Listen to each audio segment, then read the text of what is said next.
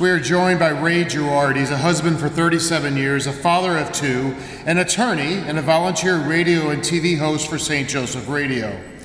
He will offer a few closing remarks on what we have heard today. Let's welcome Ray.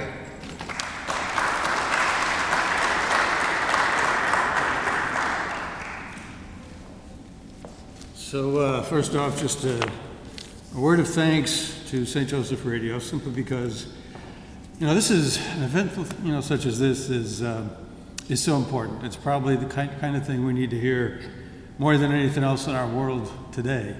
The Eucharist, the reality of His presence. So, uh, and thank you to all of, uh, thanks to all of you for coming and being open to uh, to this message. We really do appreciate it. You know, um, it's interesting because uh, I was tasked with making a few closing remarks. Um, and being a lawyer, you're probably going to accuse me of not making a few remarks, being maybe a little bit too wordy.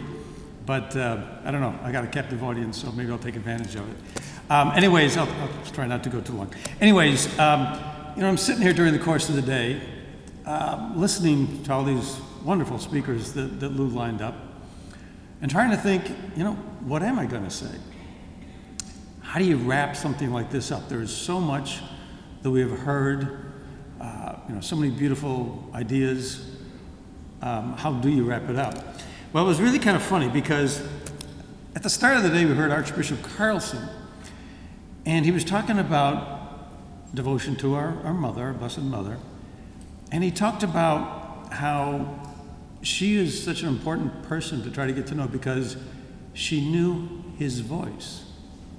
And that, that struck me when he said that. I mean, obviously, who knows Jesus better than Mary? Uh, all those years where he was growing up, all those times when she heard his voice. Uh, if you want to get closer to her son, who better to help you? Um, and it, it struck me as, as kind of a coincidence. You see, um, I happen to bring a book with me today. It's a book, by the way, I, I picked up at St. Joseph Radio. Um, but I brought a little book with me today, and I wasn't exactly sure why, so perhaps it's a little bit of a coincidence. And as a matter of fact, Archbishop Carlson also talked about coincidences when he said, you know, the will of Mary coincided with the will of her son. Isn't that what a coincidence is? We are in a situation where you know, we're coinciding, something is coinciding with the will of God. So are we coinciding with the will of God that I was, for some reason, you know, given sort of like the little nudge to bring this book? Is it His will for you here for this event that I, that I bring this? Well, perhaps. Um, because what Archbishop Carlson said struck me as something very similar to what was in this book. Now, this book, I'll, let me just a little brief explanation. So, it's called My Ideal Jesus, Son of Mary. It's a recounting of some insights, revelations, uh, meditations, if you will, from Blessed, uh, you know, Father William Chaminade. And so, and, and of course, you know, he um, is an important Marianist. He founded the Society of Mary. Um, and this little book apparently is treasured by many priests and, and sisters in their Marian devotions. And in reading it, you could come across a lot of interesting things, but one of them is this. This is apparently what uh, Blessed William Chaminade heard, uh, you know, from uh, from Jesus. And Jesus was telling him, as you meditate upon it, put. He's talking about as you meditate upon my mother Put yourself in my place. Become Jesus, the firstborn son of Mary. For really, my life is your life, and try to feel what I felt. When I first read that, I thought, that's just a radical kind of idea. I'm not, never would have occurred to me to try to do that, try to become Jesus. I, you know, it goes against every, I guess, humble impulse we're supposed to have. And yet, this is what he was telling them try to feel what I've felt from my mother. And just one more. Um, and he said, it's a good thing because if you do that, he said, well, she will love you. He said, she loves you because you and I are one. And because and because in loving you, she loves me. Again, that same radical idea. I mean, to think of ourselves as being loved by Mary because she's loving her son. I mean, it makes perfect sense. I mean, Jesus is in us. We're all part of the body of Christ. I mean, we heard that today. Um, so, anyway, so the day started out with that. Um, and then afterwards, afterwards, I heard, you know, Father Jim uh, talk um, about uh, St. Augustine, saying that, you know, St. Augustine wrote that we were already with Jesus, already with him, spiritually in heaven, already. And again, that struck me as just a, you know, an astonishing kind of, kind of thought. Um, but it, you know, uh, oh, and by the way, there's another little coincidence. I brought uh, another book I brought with me today was St. Augustine's Confessions. So I don't know, there's some kind of a, there's kind of some kind of a, a, a thing going here. But anyways, um, you know, but he's like, we're already spiritually with Christ. We're connected with Christ now. Here, while we're here, we're still with Him up there. We're connected in a very special way. You know, just um, yeah, I mean, just just exciting thoughts. Have you ever, you know, prayed the seven sorrows? You know, the sort of like a, guess, an alternate rosary, if you will. Uh, seven decades. I guess you can't really call them decades because there's seven prayers in each section as opposed to ten.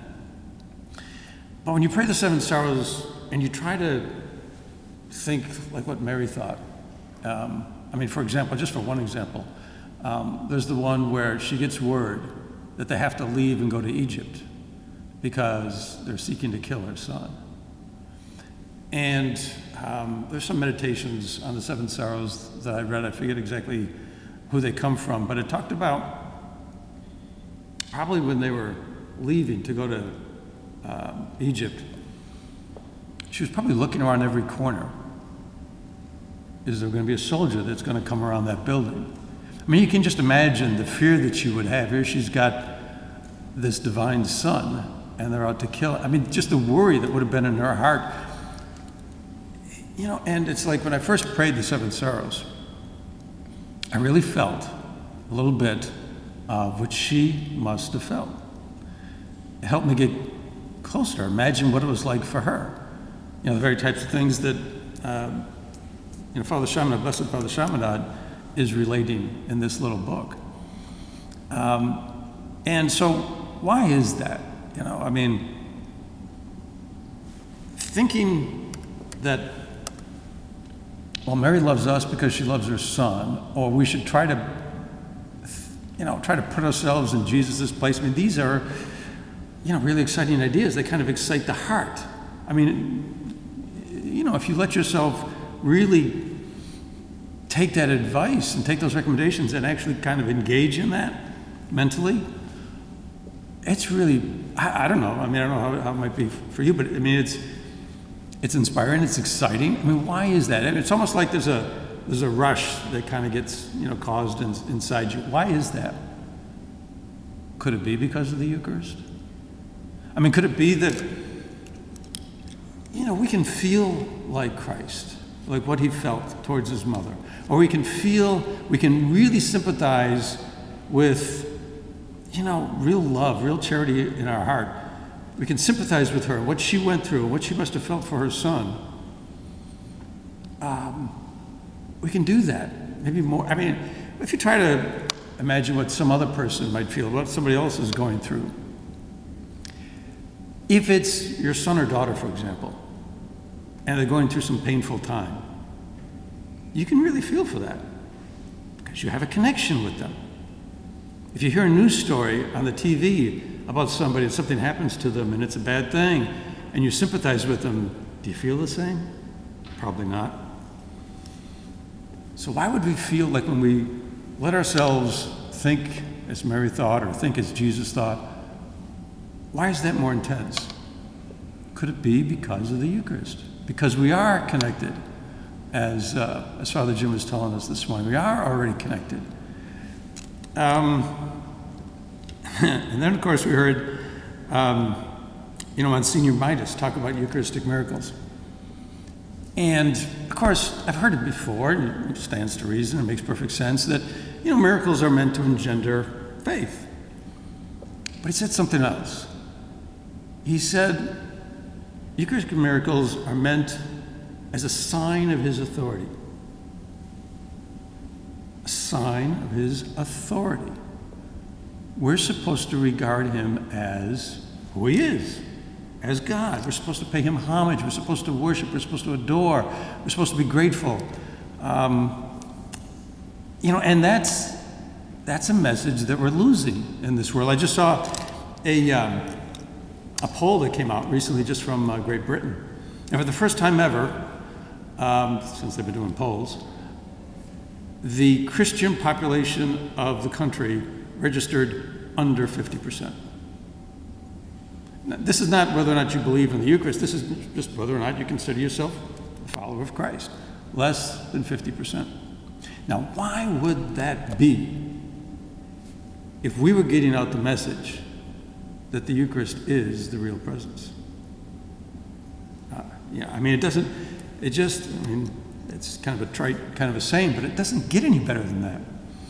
Um, I had occasion to be at a conference, um, very quick story uh, be at a conference, a business conference, where there were a lot of scientists and engineers. Not my cup of tea, but anyways, I was dealing with, I was talking with one guy uh, over dinner, and talking about miracles, talking about the thing we were talking about today. You know, believe in him. He believed in God. That was a watchmaker kind of God. He created the universe, set the laws of physics in motion, and then he stood back. He doesn't feel for us. He's not aware of what we do or care what we do every minute of every day. He's just this distant God. And he believed in the golden rule. And those are the two things he said he believed in, and nothing else. And so somehow or another, we get on the subject of miracles. And he had a logical problem with them. And he thought he had me. Because he said, but why, if it's a really, if it's a loving God, why doesn't he do miracles for everybody?